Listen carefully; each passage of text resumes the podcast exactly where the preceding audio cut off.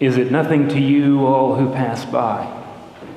Look and see if there is any sorrow like my sorrow, which was brought upon me, when the Lord hath afflicted. Lord, open our lips, and our mouths shall proclaim your praise. Dearly beloved, we've come together in the presence of Almighty God, our Heavenly Father, to set forth His praise, to hear God's holy word, and to ask for ourselves on behalf of others those things that are necessary for our life and our salvation. And that so we may prepare our heart, ourselves in heart and mind to worship God let us kneel or stand or sit in silence as your piety dictates, and with penitent and obedient hearts confess our sin, that we may obtain forgiveness by God's infinite goodness and mercy.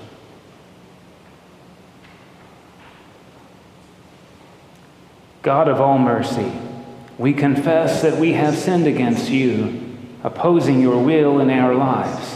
We have denied your goodness in each other in ourselves and in the world you have created.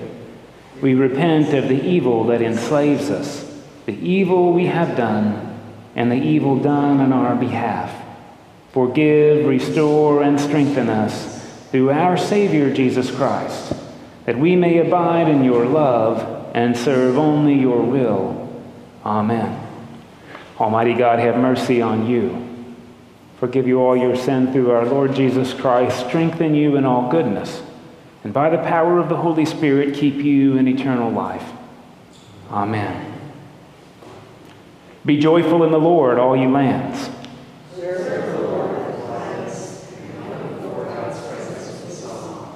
Know this the Lord is God. God has made us, and we belong to God. We are God's people and the sheep of God's pasture. Enter the Lord's gates with thanksgiving. Go into God's courts with praise. Give thanks to God and call upon the Lord. For the Lord is good, God's mercy is everlasting.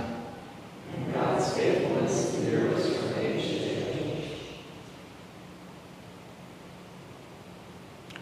Alleluia, Christ our Passover has been sacrificed for us not with old leaven, the leaven of malice and evil.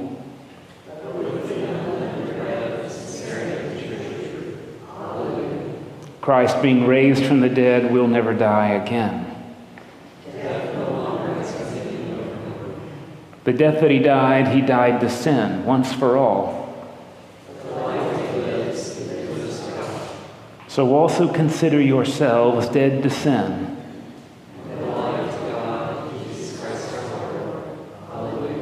Christ has been raised from the dead. For since by a human came death, for as in Adam and Eve all die, so Christ shall all be made alive. Hallelujah.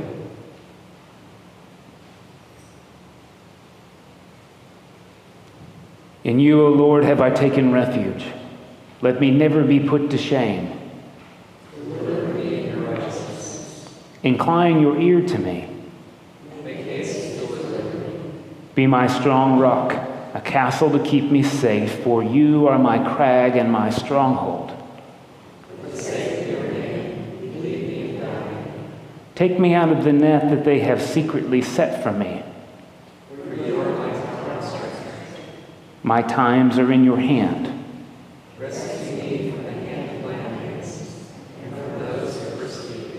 Make your face to shine upon your servant. The Lord is full of compassion and mercy. Come, let us adore God.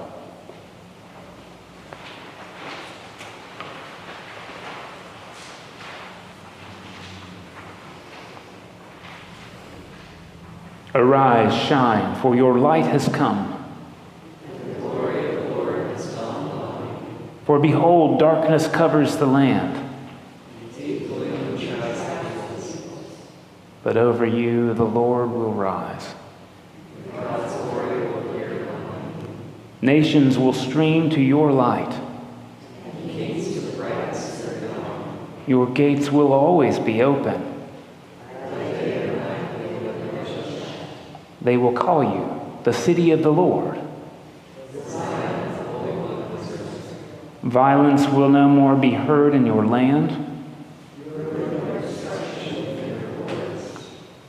You will call your walls salvation.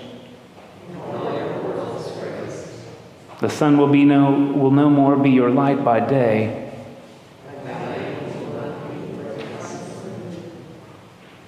A reading from the Gospel of John.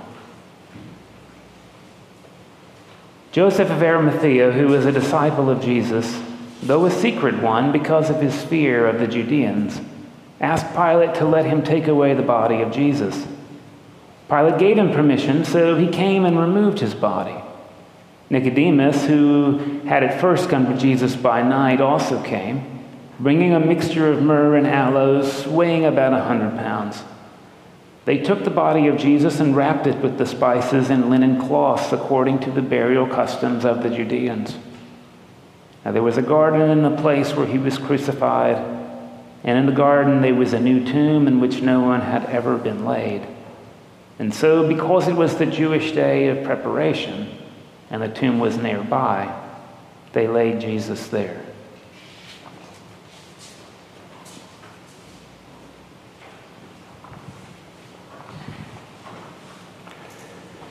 This is a day that we don't always gather in uh, the United States, but um, in some countries, like Bavaria, it is considered, Bavaria and Germany, it is considered the holiest day of the year. This is the day when Christ is entombed, and we have before us the question doing what?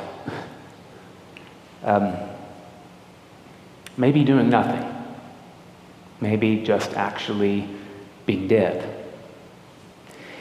Maybe, and this is an Eastern Orthodox tradition, today is the day in the Orthodox calendar in which Jesus accomplishes the harrowing of hell that is to say, uh, the oldest version of the Creed, the Apostles' Creed, says that not that Jesus descended to the dead, but that he descended to hell. So in the Orthodox calendar, today is the day that Jesus breaks open the gates. Um, you could imagine this as some sort of military conflict between um, swarthy Jesus and the red-tailed devil, or you could imagine this as the Army Corps of Engineers. There is an insuperable gap between what God has for us and where we find ourselves often. Today is the day that Jesus builds a bridge between those two. Um, we didn't read this in morning prayer. It's not cast for the day. But there is a passage in 2 Peter that says that when Jesus, in fact, on this day, he appeared to the spirits who were bound under the earth and proclaimed release to, the, release to them.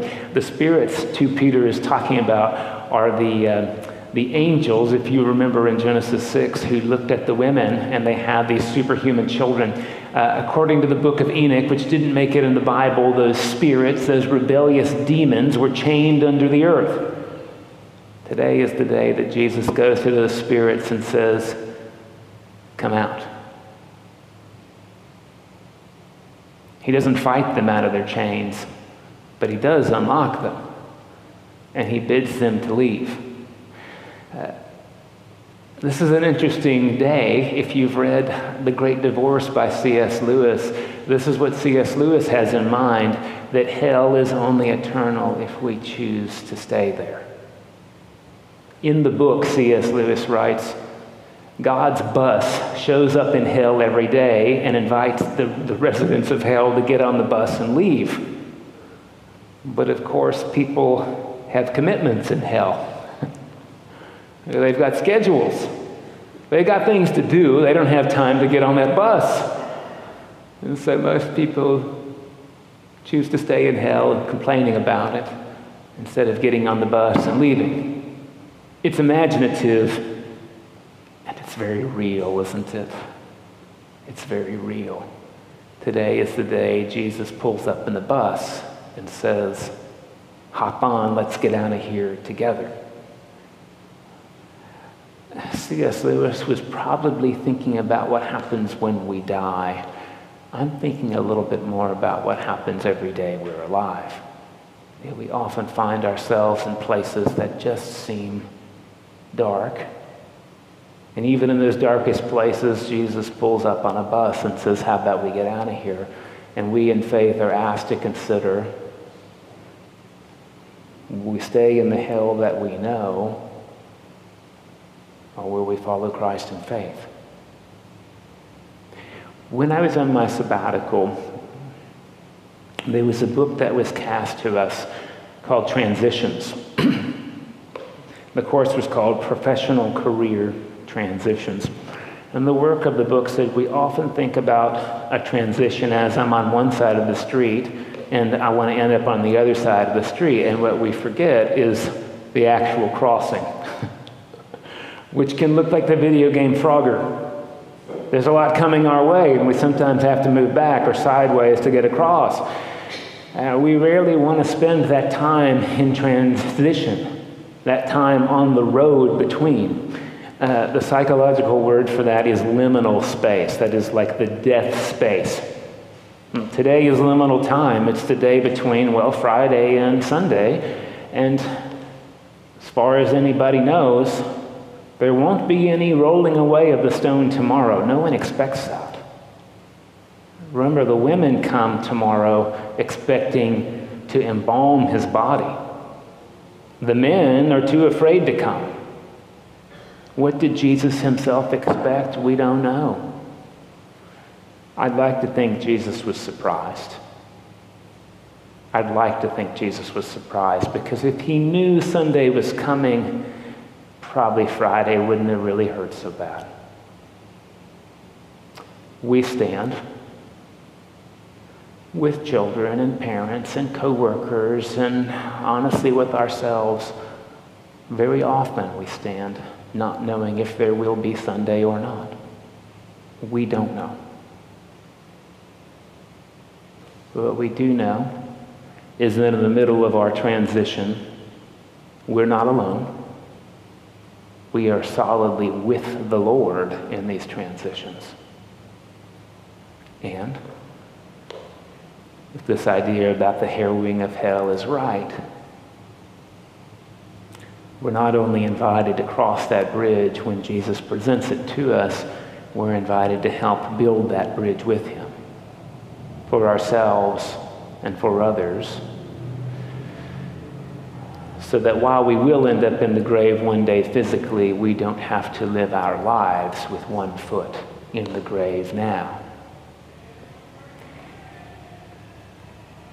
This doesn't take away from the fact that there are moments of life that are entombed. It does not take away. But it does remind us that even in those moments, God is with us, and God is calling us out of those moments. I don't know if you're in one of those moments today. But whether you are or whether you aren't, this is why we have the reserved sacrament. So that we can have holy energy for our liminal space. Or if not our own, for the liminal spaces of the ones we love, so that we can say, Come out. Come out with me.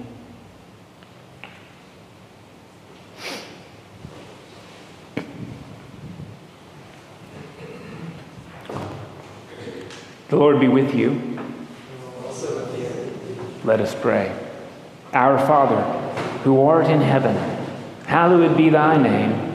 Thy kingdom come, thy will be done, on earth as it is in heaven. Give us this day our daily bread, and forgive us our trespasses, as we forgive those who trespass against us. And lead us not into temptation, but deliver us from evil. For thine is the kingdom and the power and the glory forever and ever. Amen. Show us your mercy, O Lord. Clothe your ministers with righteousness. Give peace, O Lord, in all the world. Lord, keep this nation under your care.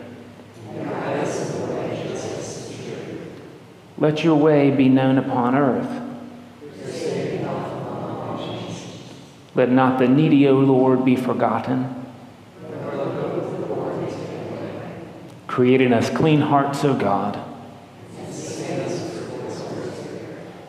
So I'm going to invite you to the rail to stand or kneel as you prefer, or your piety dictates, and receive holy energy from the reserved sacrament.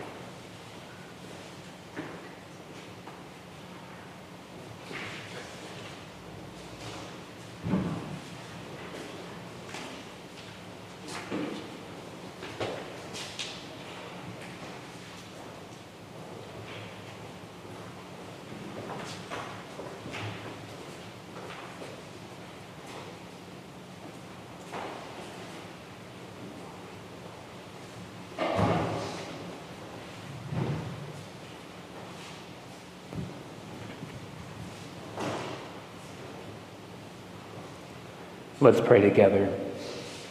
O God, creator of heaven and earth, grant that as the crucified body of your dear Son was laid in the tomb and rested on this holy Sabbath, so we may await with him the coming of the third day and rise with him to newness of life, who now lives and reigns with you in the Holy Spirit, one God forever and ever. Amen. Lord God Almighty and everlasting Father, you have brought us in safety to this new day.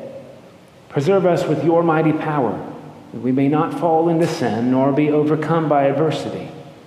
And in all we do, direct us to the fulfilling of your purpose through Jesus Christ our Lord. Amen.